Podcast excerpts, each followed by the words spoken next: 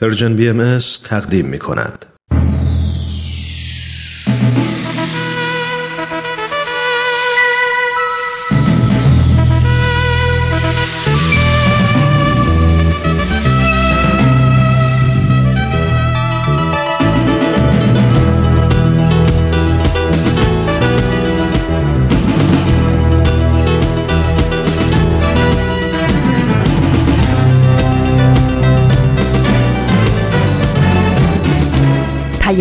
دوست. برنامه ای برای تفاهم و پیوند دلها.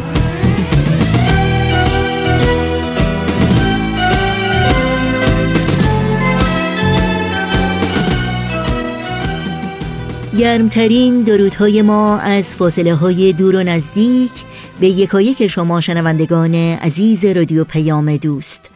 بهترین ها رو براتون آرزو داریم و امیدواریم در هر خانه و سرای این دهکده جهانی که با رادیو پیام دوست همراه هستید سلامت و خوش و خورم باشید و با دلی پر از امید و پر از آرزوهای خوب روزتون رو سپری کنید.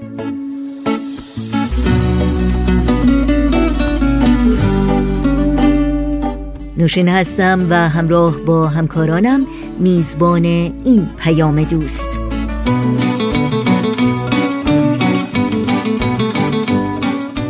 امروز دوشنبه 27 خرداد ماه از بهار 1398 خورشیدی برابر با 17 ماه جوان 2019 میلادی است.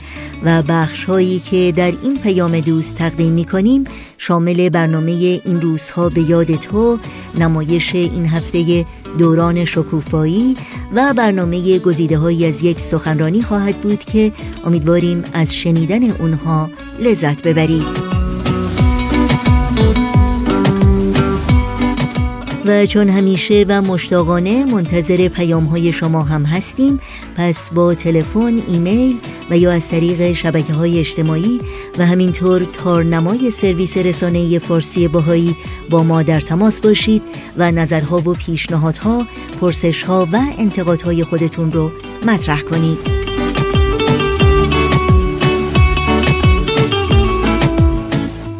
اطلاعات برنامه های رادیو پیام دوست و همینطور اطلاعات راه های تماس با ما رو می‌تونید در تارنمای سرویس رسانه فارسی باهایی www.persianbahaimedia.org جستجو بکنید.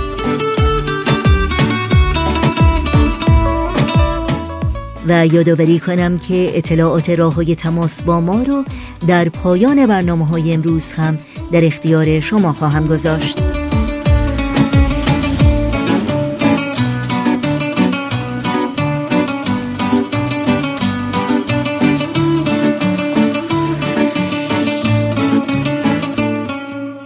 این صدا صدای رادیو پیام دوست با ما همراه باشید.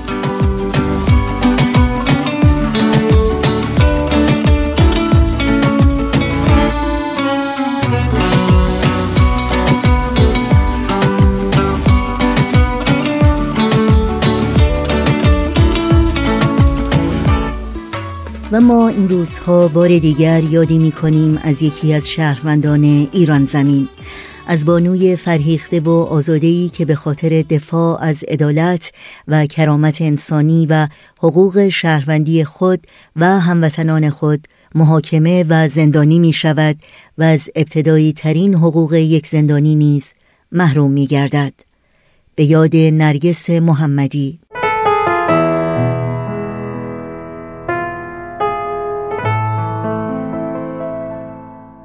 نرگس محمدی فعال حقوق زنان و نایب رئیس کانون مدافعان حقوق بشر از اردیبهشت ماه 1394 خورشیدی یعنی بیش از چهار سال است که در زندان اوین به سر می‌برد. او با اتهاماتی چون تبلیغ علیه نظام و کمپین برای لغو مجازات اعدام به 16 سال حبس محکوم شده است. نرگس محمدی از بیماری های جسمی حاد چون آمبولی ریه و تشنج رنج می‌برد. اما از مراقبت های پزشکی و درمانی نیز محروم شده است. محمود بهزادی وکیل دادگستری می‌گوید سلامت موکلش به خاطر عدم دسترسی به پزشک متخصص و داروهای خاص و ضد تشنج در خطر است. او تاکید کرده است که مسئولیت هر اتفاق احتمالی متوجه مقامات زندان اوین خواهد بود.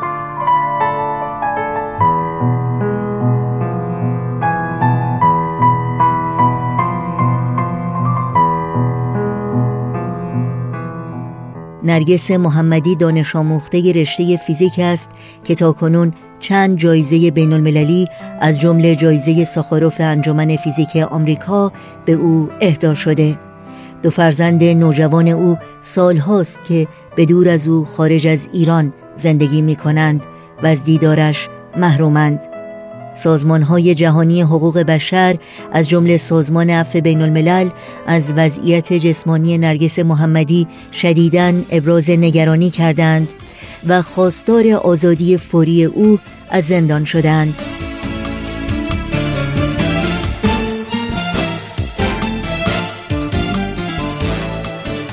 یاد تو در این روزها و در همه روزها زنده و پایدار. نترسون باغ از گل نترسون سنگ از برف نترسون ماه از ابر. نترسون کوه از حرف نترسون بیدو از باد نترسون خاک و از برگ نترسون عشق از رنج نترسون ما رو از مرگ. نه تیر و دشنه نه دار و زندون ستاره نتر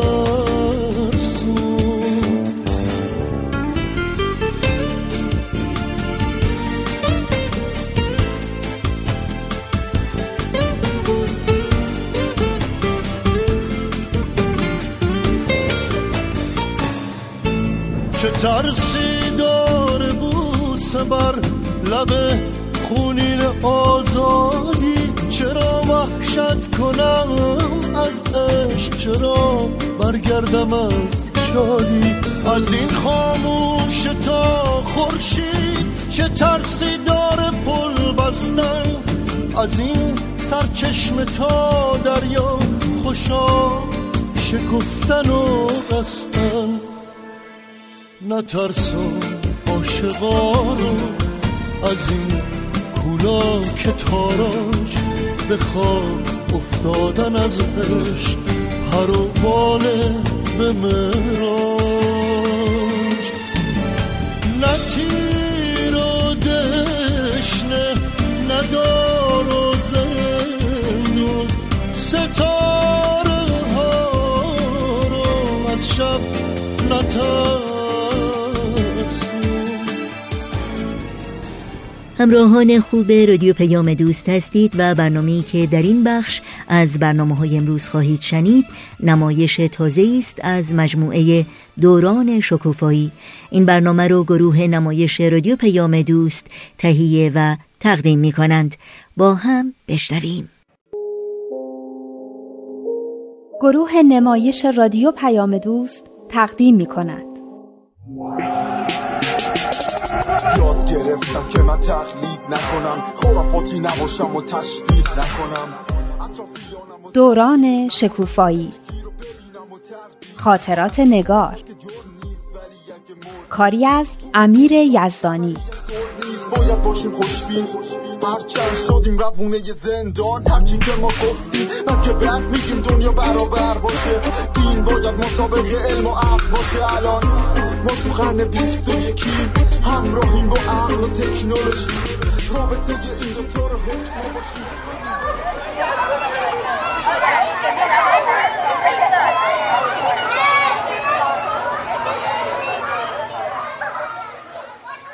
بچه من در مورد مشکل مریم یه فکری کردم. چه فکری؟ البته شاید فکر خوبی نباشه یعنی شاید فایده ای نداشته باشه. اما شاید هم خوب باشه. به نظرم به امتحان کردنش میارزه. چی به امتحان کردنش میارزه؟ راست میگه. چی میگی واسه خودت؟ درست بگو بفهمیم فکرت چیه. آخه یه خورده طولانیه. باشه بذار از اولش بگم. اون شب که جشن گرفته بودیم بابای مریم با بابای ندا صحبت کرده بودن. بابای مریم خیلی از جشن و از ماها تعریف کرده و گفته اصلا فکر نمی کرده مریم یه روزی انقدر بزرگ بشه که بتونه جلوی یه جمعیت به این خوبی صحبت کنه. تازه نمی‌دونسته که کل این جشن رو اصلا مریم راه انداخته بوده. بعد بابای مریم می‌پرسه این گروه نوجوانان که مریم تو شرکت می‌کنه چی هست؟ و آقای غلامی هم مفصل براش توضیح میده. میگه اونم اگه بخواد می‌تونه توی شور والدین شرکت کنه. تا بیشتر با مطالبی که ماها می‌خونیم آشنا بشه. بعد بابای مریم میگه که کاش اونم توی نوجوانی توی یه همچین گروهی شرکت می‌کرد. آقای غلامی هم میگه هیچ وقت دیر نیست و حلقه های مطالعه هست که بزرگتران می‌تونن برای توانمندتر شدن تو شرکت کنن. اینا رو تو از کجا فهمیدی؟ بابام که هیچی به من نگفت. البته پیدا بود که چقدر از برنامه ها آدما و کلا از جشن خوشش اومده. خیلی ازم تعریف کرد. اینا رو دیروز ندا می‌گفت. می‌خواست از شماها بپرسم که اگه حلقه مطالعه تشکیل بشه مامان باباهای ما می‌خوان شرکت کنن یا نه؟ ازشون بپرسیم. یعنی اون ور عید. چون همه خیلی سرشون به خونه تکونی کارای عید گرمه. بپرسید که اگه مامان باباها می‌تونن شرکت کنن مامانش بیاد همه رو دعوت کنه. مامان من که خونه تکونیش تموم شده. فکر کنم بیاد. یعنی این بود اون فکری که تو داشتی؟ من فکرم حالا می‌خوای چه فیلی هوا کنی. نه فکرم این بود که اگه مامان بابای مریمم توی این حلقه مطالعه شرکت کنن شاید جنگ و دعوا یادشون بره و واقعا آشتی کنن. البته شایدم نکنن نمی‌دونم. فقط فکر کنم وقتی گروه نوجوانان برای ما انقدر خوب بوده حتما حلقه مطالعه برای اونا خیلی خوبه. مامانم که فکر می‌کنم میاد. خب پس حل دیگه. باباتم که خودش می‌خواسته بیاد. اما فکر نکنم دوتایی با هم جای شرکت کنن. شایدم بکنن. بابات که می‌خواد آشتی کنه و حتما میاد. میمونه مامانت که اونم تو باید رازیش کنی. فکر نکنم خوب از کار در بیاد.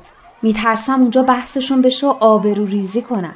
نمی‌دونین گاهی وقتا چه حرفایی به هم می‌زنن. بابا جلوی مردم که دیگه حواسشون هست.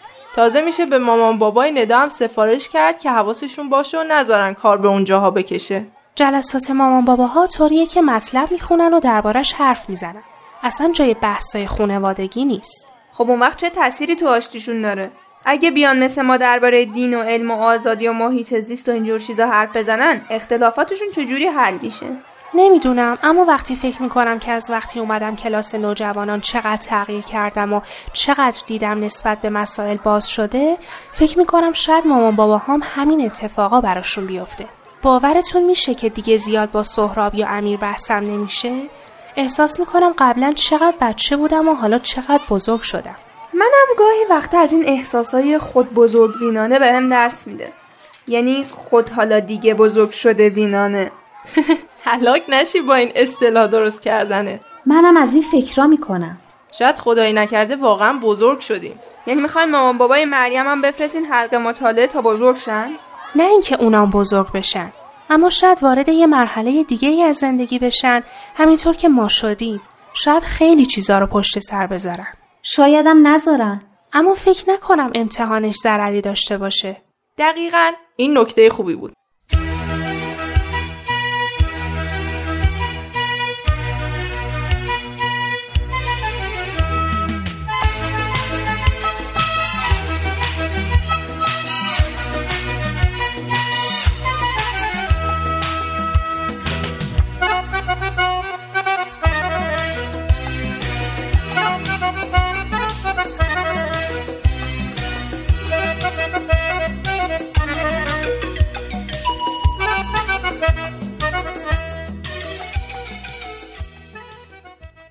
یادتونه بحثمون درباره دین حقیقی و کلا مفهوم دین به کجا رسید؟ چیا گفتیم؟ اینکه دین در طول تاریخ باعث پیشرفت بشر بوده. البته پیشرفت روحانی. اما اینم بود که توی رشته های مختلف هنری الهام بخش بشر بوده. مثل موسیقی و معماری و مجسم سازی و چیزای دیگه. البته چون دین باعث می شده آدما به خود بیان و توانایی ها و قدرت های خودشون رو بشناسن بعد از ظهور هر دین بشر از نظر علمی هم پیشرفت های چشمگیری کرده در مورد قهرمانی هم بود که دین باعث میشه آدما خیلی از خودشون از خودگذشتگی و شجاعت نشون بدن و قهرمانای بزرگی میونمون ظاهر شه برای اینه که دین با ایجاد این ایمان که روح انسان همیشه باقی و برقراره آدما رو از قید زمان آزاد می‌کنه. برای همین حاضر میشن برای نسلای آینده فداکاری کنن. مثل مسیحی ها که فداکاری می‌کردن و حتی کشته می‌شدن تا مسیحیت در عالم منتشر بشه. یا خیلیای دیگه که امروز برای بهتر و عادلانه تر کردن جوامع خودشون و دنیا فداکاری می‌کنن. هرچند ممکنه کاراشون در طول عمر خودشون به نتیجه نرسه. اما این به نفع خودشون هم هست چون باعث خودسازی و رشد کردنشون میشه. آفرین. بعد این سوال مطرح شده بود که با وجود اینا چرا دین دیگه اون نقش مهم خودش رو در امور بشری نداره؟ خب چرا نداره؟ فکر کنم برای اینکه زندگی بشر امروزه خیلی تغییر کرده. خیلی پیشرفت کرده اما مشکلات زیادی هم داره که دینهایی که قرنها و حتی هزارها سال قبل ظاهر شدن نمی‌تونن جوابشو بدن. با این حال یه عده‌ای سعی می‌کنن جواب مسائل امروز رو تو گذشته پیدا کنن و هی به گذشته برمیگردن و گاهی هم کارهای عجیب و غریبی می‌کنن که خودش باعث ناامیدی و دلسردی جووناست. اون دفعه یه کدوماتون پرسیدین فکر کنم مریم بود که مگه دینها ابدی نیستن؟ مگه برای همیشه نمیان؟ به چه جوابی رسیدین؟ نه همیشگی نیستن. تو این دنیا چی همیشگیه که دین بخواد باشه؟ صحبت از این بود که در واقع همه ادیانی که ما می‌بینیم مراحل مختلف یه دین واحد هستن. به نظر من این خیلی درسته. می‌دونین چرا؟ برای اینکه میگه در واقع هیچ اختلافی بین دینای مختلف نیست و دلیلی نداره اونایی که دینای مختلفی دارن به خاطر عقیده همدیگر رو اذیت کنن. اگرم بکنن از نادونی خودشونه چون دیناشون با هم اختلافی ندارن. یه مثالی هم بود از اینکه پیامبرا مثل یه آدمی هستن که هر دفعه با یه لباس جدیدی میاد. لباساش هر دفعه با هم فرق می‌کنه اما یه آدمه حقیقتش یکیه. همشون هم یه چیزو میگن. همشون که یه چیز نمیگن. چون از بعضی از نظرها خیلی با هم فرق دارن. آفرین. از چه نظرهایی یکی هستن؟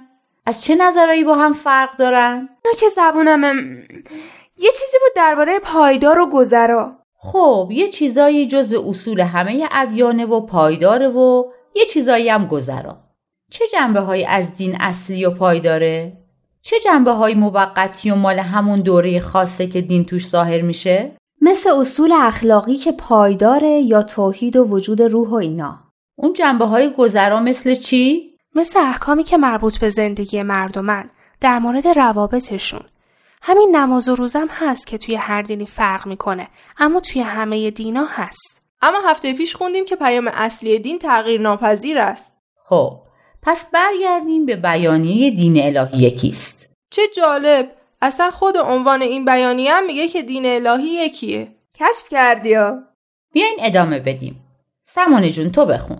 بین نقش دین در هموار کردن راه برای برقراری روابط متعالیتر و غنیتری بین روح انسان با آفریدگار خود و اعطای مسئولیت به مراتب بیشتری به فرد برای تعدیل قرایز حیوانی طبیعت بشری با نقش دیگر آن یعنی ارائه هدایات برای کمک به پیشبرد فرایند تمدنسازی به هیچ وجه مقایرتی وجود ندارد.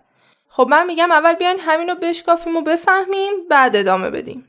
ببین اینجا چند تا کاره که دین انجام میده و میگن که بین این چند تا کار اختلافی وجود نداره یعنی تضادی بینشون نیست یکی این که باعث میشه روابط بهتری بین روح انسان و آفریدگارش برقرار بشه یکی یکی یکی دیگه این که به بشر کمک می‌کنه که غریزه های حیوانی خودش رو از بین ببره. نه میگه به بشر مسئولیت میده که قرائز حیوانی رو که جز طبیعتشه و باید باشه تعدیل کنه.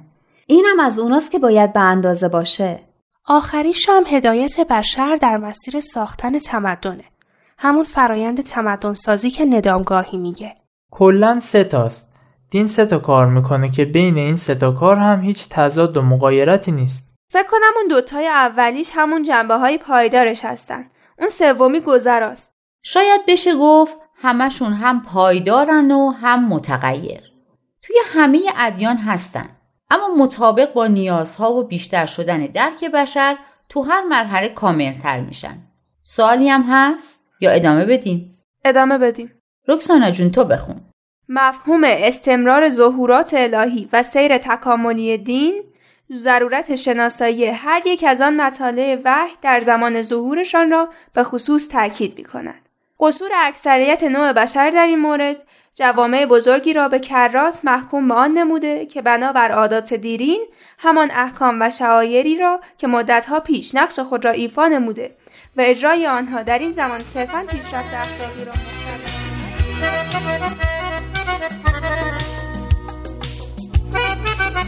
Thank you.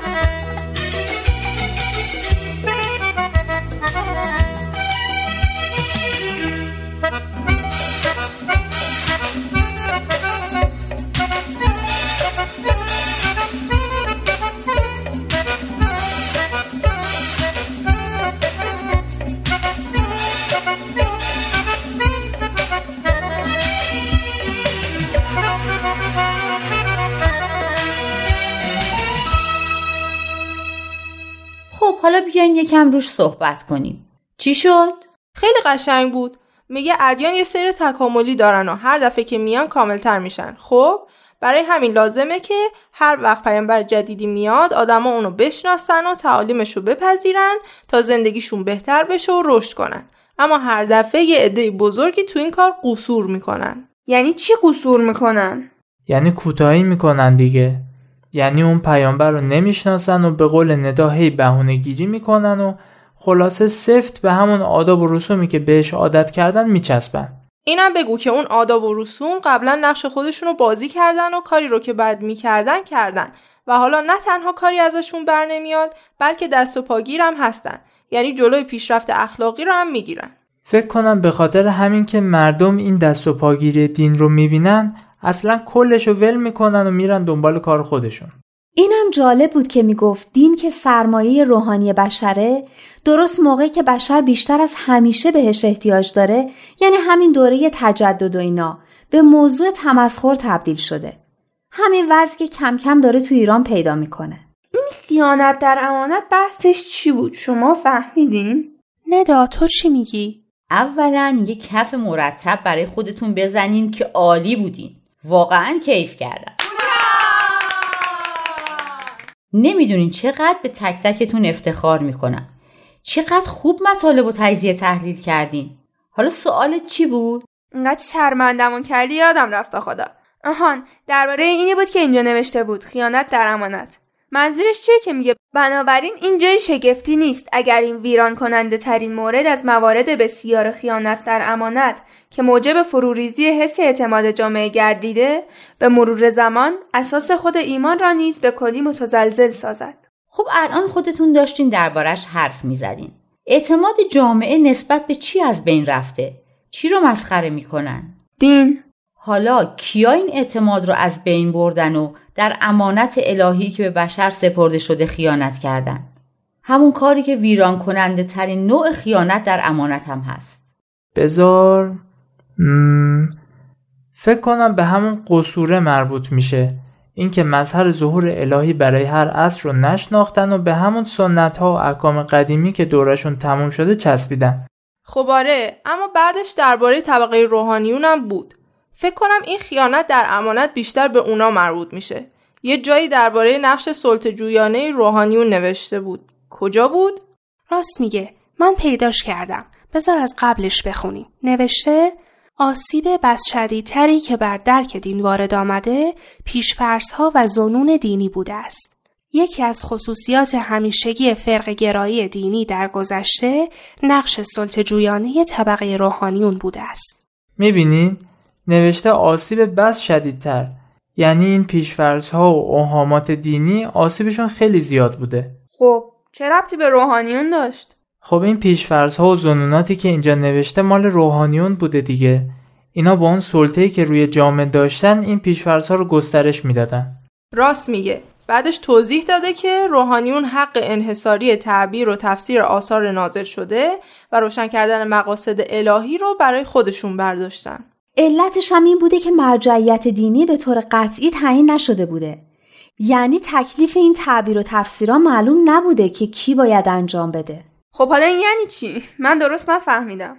یعنی وقتی در یه موردی در های آسمانی حکمی نبوده و مشخص هم نبوده که در این موارد باید به کی مراجعه کرد روحانیون برجسته این حق رو به خودشون دادن که بگن ماییم که باید آثار الهی رو تعبیر و تفسیر کنیم و بگیم باید چی کار کرد.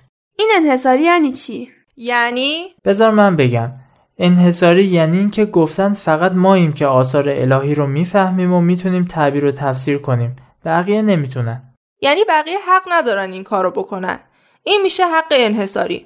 مثل تو تاریخمون که نوشته بود حق انحصاری استخراج نفت. این هم مثل اونه. خب پیامداش چی بوده؟ این بدعت رو هم بگین که یعنی چی؟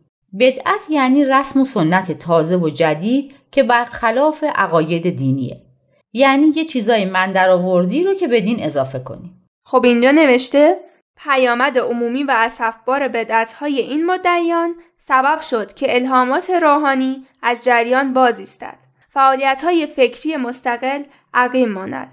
شعایر جزئی و کم اهمیت مذهبی مرکزیت و اولویت یابد و غالبا نسبت به مردمی که آینی غیر از اعتقادات رؤسای خودگماشته مذهبی داشتهاند نفرت و کینه به وجود آید. یعنی این طبقه روحانیون هی از خودشون تفسیر و تعبیر کردن و اصل دین رو تغییر دادن و جلوی جریان الهامات روحانی رو گرفتن. در صورتی که ادعا می‌کردن دارن اون دین رو ترویج می‌کنن. اینو میگن خیانت در امانت. چقدر جالب. حالا درست فهمیدم. درست همونایی که قرار بود دین رو حفظ کنن از بینش بردن و جلوی الهامات الهی گرفتن. البته فقط این نبود. باعث شدن فعالیت های فکری مستقل عقیم ماند و بقیهش البته من درست نفهمیدم این یعنی چی. وقتی همه فکر کنن که فقط یه طبقه خاص هستن که آثار الهی رو می‌فهمن و اونان که باید به بقیه بگن پیامبرا چی گفتن دیگه هیچکس برای خودش نمیشینه در مورد آثار الهی فکر و پژوهش کنه. همه فقط حرف اون روحانیون رو گوش می‌کنن. اینه که فعالیت های فکری که مستقل و جدا از اون روحانیون باشه صورت نمی‌گیره یا به جایی نمی‌رسه. راستی این شعائر یعنی چی؟ یعنی احکام دینی. پس اینکه نوشته شعائر جزئی و کم اهمیت مذهبی مرکزیت و اولویت یابد یعنی مثلا احکامی که خیلی هم اهمیتی ندارن میشن مرکز و محور؟ معنیش اینه؟ آره مثلا ما وضو می‌گیریم که آماده بشیم برای نماز. خب؟ حتی اگه همین الان همومم رفته باشیم باز هم برای نماز وضو می‌گیریم. یه جور کار نمادینه. برای اینکه با دل پاک به خداوند رو کنیم. حالا می‌بینیم چقدر کتاب نوشتن درباره اینکه آب رو از کجا و چطوری روی دست بریزیم و پا رو چی کار کنیم و کوچکترین جزئیات این وضوع رو دربارش بحث کردن. طوری که اصلا خود نماز تو حاشیه قرار گرفته یا اصلا کیفیتش فدای این مراسم شده. تازه خود نمازم از فروع دینه نه از اصول. مثل همون ضرب المثلی که میگه آفتاب لگن هفته از شام و نهار هیچی. بچه بریم یه شامی بخوریم. عالم انسانی رو وحدت بدیم. همه اصول دین ها رو هدف بدیم. با یه دنیای متحد طرف بشیم. همه حرفمون یکیه. حق یکیه. خداوند رو بشناس و فرق تو با دینت. اشکاف ببین عقل تو چی میگه. مهمین دین توی قلب تو بشینه. امیدوارم از شنیدن نمایش این هفته دوران شکوفایی لذت بردید. تا بخش بعدی برنامه های امروز رادیو پیام دوست با قطعه موسیقی با ما همراه بمونید.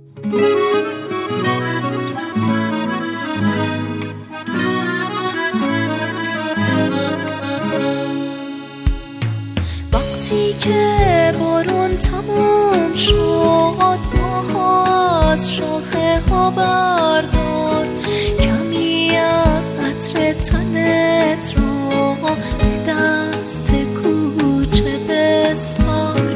وقتی که بارون تمام شد به من به خونه خو کن. واسه دستای سردم یه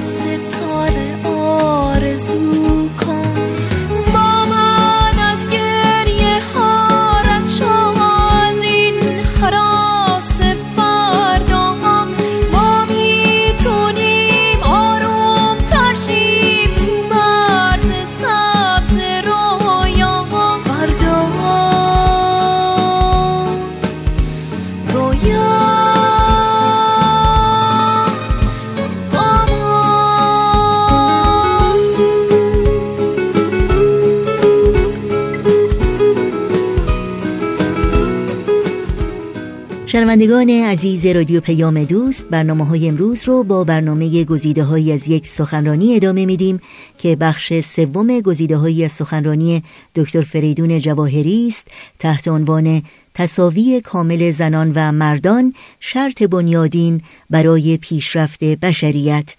در معرفی دکتر فریدون جواهری به این مختصر اکتفا می کنیم که دکتر فریدون جواهری پژوهشگر مسائل اجتماعی هستند و همچنین برای سالها به عنوان مشاور ارشد سازمان ملل در زمینه توسعه اقتصادی و اجتماعی در کشورهای مختلف فعالیت داشتند و این سخنرانی رو در 22 دومین همایش سالانه انجمن ادب و هنر ایران که مدتی پیش در شهر لندن در کشور انگلستان برپا شد ارائه دادند. با هم بشنویم.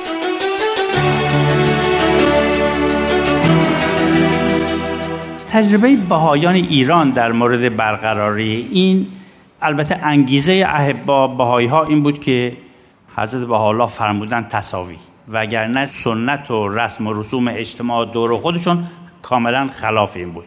خیلی من موارد شخصا فکر می‌کنم اون احبای مؤمن اولیه که این دستور رو شنیدن شک شدن یا نشدن؟ با خودشون نگفتن این چجور دستور الهی است؟ آخه این که نمیشه. چون تصور این که من فکر می‌کنم البته ایمان داشتن قبول هم داشتن ولی چطور اینو میشه پیاده کرد؟ ابدا اطلاعی نداشتن. نمی‌دونستن. بنابراین هیچ تغییر فوری هم نمی‌بینید. نمی‌بینید که یه شخصی به حضرت بحالا ایمان آورد و فردا صبحش یه دفعه تغییر کرد و مردی شد که می‌دونست با نقص زن و مقام زن چطوری کار بکنه. ولی از جایی که ایمان داشت چه کار کرد؟ بچهش رو تربیت کرد که سعی کنه این رو یاد بگیره. اگر در صحبتی با همسایش دوستش بود و استعداد می‌دید اون مطلب رو ذکر می‌کرد. اگر در زندگیش اتفاقی میافتاد که عکس عملش بر اساس سنت قبل مثلا خدای نکرده خشونت به زن بود می‌دید دیگه حالا نمی‌تونه این کار رو بکنه. دوباره در همین زامبیه که از دوستان خیلی صمیمی من یه بار آمد پیش من خیلی ناراحت یه 150 کیلومتر راه رفته بود که بیاد منو ببینه. گفت که والا خانم من یک کاری کرده که من سنتا باید اینو کتکش بزنم. خب این حقیقت اون اجتماع بود دیگه. ولی من باهایی هستم می‌دونم نمی‌تونم کتک بزنم یا نباید بزنم. حالا به نظر شما چیکار کنم؟ چون ببینید گفت اگر نزنم اون وقت مردای دیگه میگن تو که مرد نیستی. یعنی اشکال این مسائل این مسائل فرهنگی خیلی زیاد است. و من هیچ وقت یادم نمیره چه بحث قشنگی داشتیم که این بعد خودشون بر اثر مشورت به این نتیجه رسید که برعکس این یه موقعیت بسیار مناسبی است که نشون بده به همه که ما به یه مرحله از بلوغ رسیدیم که این کار چقدر زشت است و ناب منظورم این است که مؤمنین اولیه به حضرت بحال در ایران از این مشکلات داشتن. ولی همونطور که عرض کردم مثلا در بین اشعار شعرهای بهایی می‌بینید که این رو هم به شعر گفتن در کلاس ها کتاب ها نوشتن جزو فرهنگ جامعه کردن یکی از اشعار قشنگی که من در این مورد دیدم تیر بشریت است دارای دو بال. یک بال نسا است و دیگر بال رجال. این هر دو به هم تا متساوی نشود لاف از تیران مزن که امریست محال. یعنی از همون اول این تصویر ذهنی رو حتی شعرا هم کمک کردن که اگر من به طور خلاصه ارز کنم که اقدامات جامعه بهایی چی بود به نظر من اقدامات جامعه بهایی دو هدف کلی داشت. یکیش آگاهی مردان از این واقعیت بود که مردها رو کمک بکنن که از این واقعیت آگاه بشن و بدونن که وظیفه خودشون چی هست و با این تضادی که با رسم و رسوم اطرافشون هست چیکار بکنند و مثلا ببینید یکی از راه های دیگه عملی همین مسئله بود که ارز کردم که مد بود که خانم ها تحصیل نکنند یه پدر بهایی یا کسی که تازه بهایی شده بود اگر سعی می‌کرد برای تحصیل دخترش یکم غیرعادی بود. من خودم از نزدیک شاهد خانوادهایی هستم که مادر نسل چهارم بهایی بود و پدر نسل اول. این دو زن شوهر برای تحصیل پسراشون هیچ مشکلی نداشتن. هر دو معتقد بودند که باید بهترین تحصیلات رو بکنن. ولی به تحصیل دختر که می‌رسید در حالی که مادر تصور نمی‌کرد که تفاوتی داره پدر میگه خب این که حالا دختر هم نداره اینطور تحصیل بکنه. یعنی مسائل عمده ای رو طول کشید. چندین نسل تا جامعه بهایی تونست اینها رو حلش بکنه.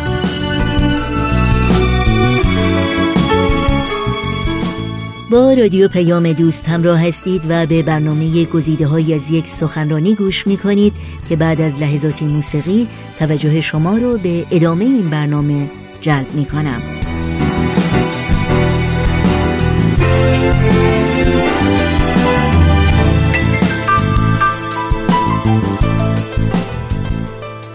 برنامه دوم برای آگاهی زنان بود چون در بین زنان هم بودند بانوانی که تحت تاثیر فرهنگ محیط و اجتماع در طی قرنها این عدم تصاویر رو قبول کرده بودند و یه جوری زندگی خودشون رو توجیه می‌کردن.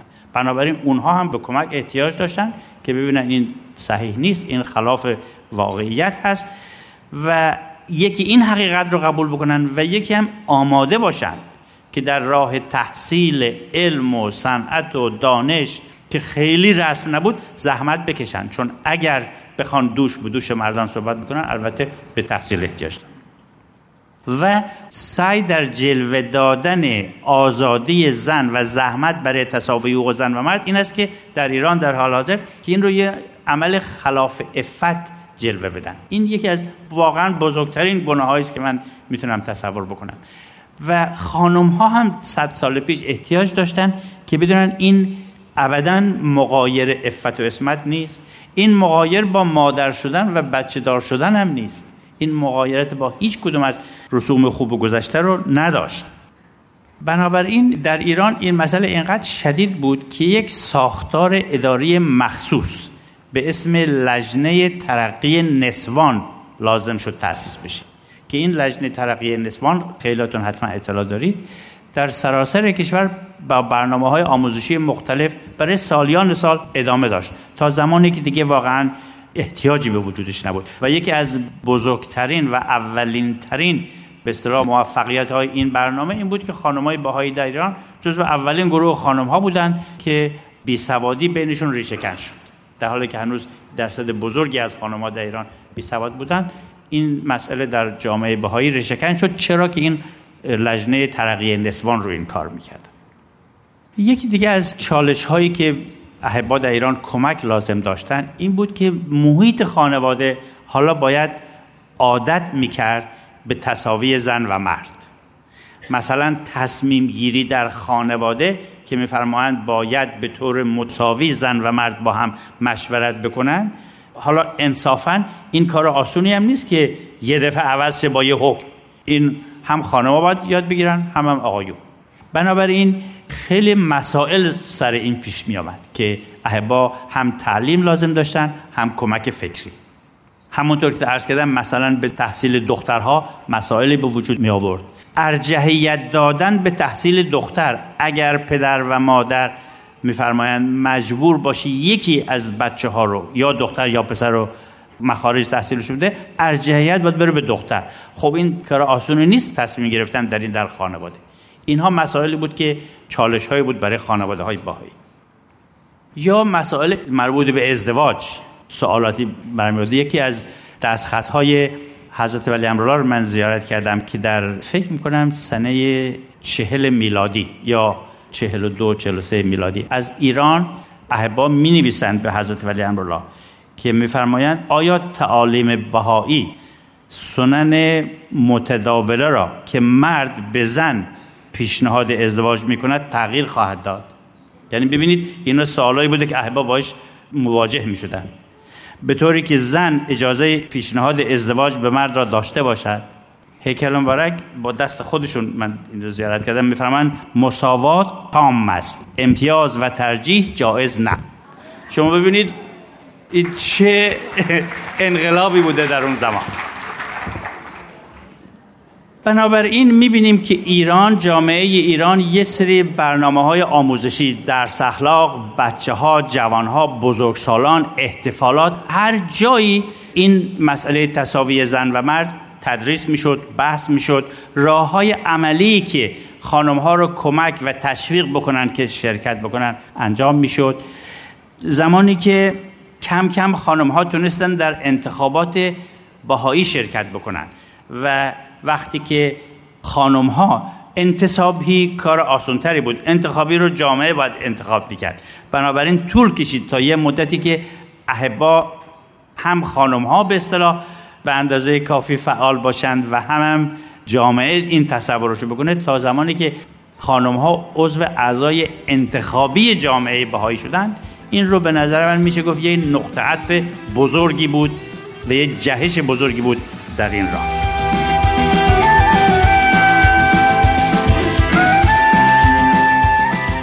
و برای شنیدن بخش بعدی گزیده های از سخنرانی دکتر فریدون جواهری در پیام دوست هفته آینده همین روز و همین ساعت با رادیو پیام دوست همراه باشید. تا نگاهم بر روی تو افتاد. شب معجزه ای شد که در چشم تو رخ داد. خورشید درخشید و به دریاهای تو تابید. دریا صدایی شد به آواز من افتاد. صد بار اگر افتادم از پا ننشستم. صد شب غم آمد ولی من نشکستم. من در پی شهر تو صد بار دویدم. تو جای زی شد که جهان داد به دستم. ای ماه فروزان و ای خسرو به خوبان آن شعله جان بردار غمها را بسوزان. ای شادی جان من ای دل بر و دلدار. فردا از آن تقدیر بگردان. شنوندگان عزیز اگر آماده هستید اطلاعات راه های تماس با رادیو پیام دوست رو لطفا الان یادداشت کنید. آدرس ایمیل ما هست info at persianbms.org شماره تلفن ما 001 703 671 828 828 در شبکه های اجتماعی ما رو زیر اسم Persian BM جستجو بکنید و در پیام رسان تلگرام با آدرس at Persian BM contact با ما در تماس باشید. ای چشمه جوشانم ای باغ بهارم جز بستن دل با تو که من چاره ندارم. هم راز منو هم سفرم باش که با تو. همراه تو بر سایه شب دل نسپارم. صد بار تو را دیدم صد بار شنیدم. شیرین تر از این درد به عمرم نچشیدم. من با تو قراریست که از آغاز نهادیم. تو عهد شکستی ولی من نبریدم. ای ماه فروزان و ای به خوبان آن شعله جان بردار غمها را بسوزان. ای شادی جان من ای دل بر و دلدار فردا از آن ماست تقدیر بگردان. ای ماه فروزان و ای خسرو به خوبان آن شعله جان بردار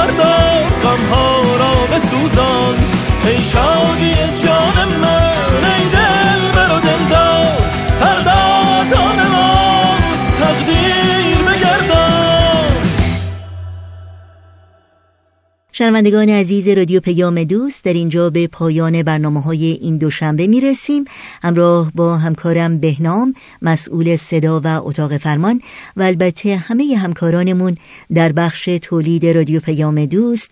از همراهی شما بی نهایت سپاس گذاریم و به همگی شما خدا نگهدار میگیم. تا روزی دیگر و برنامه دیگر شاد و پیروز باشید.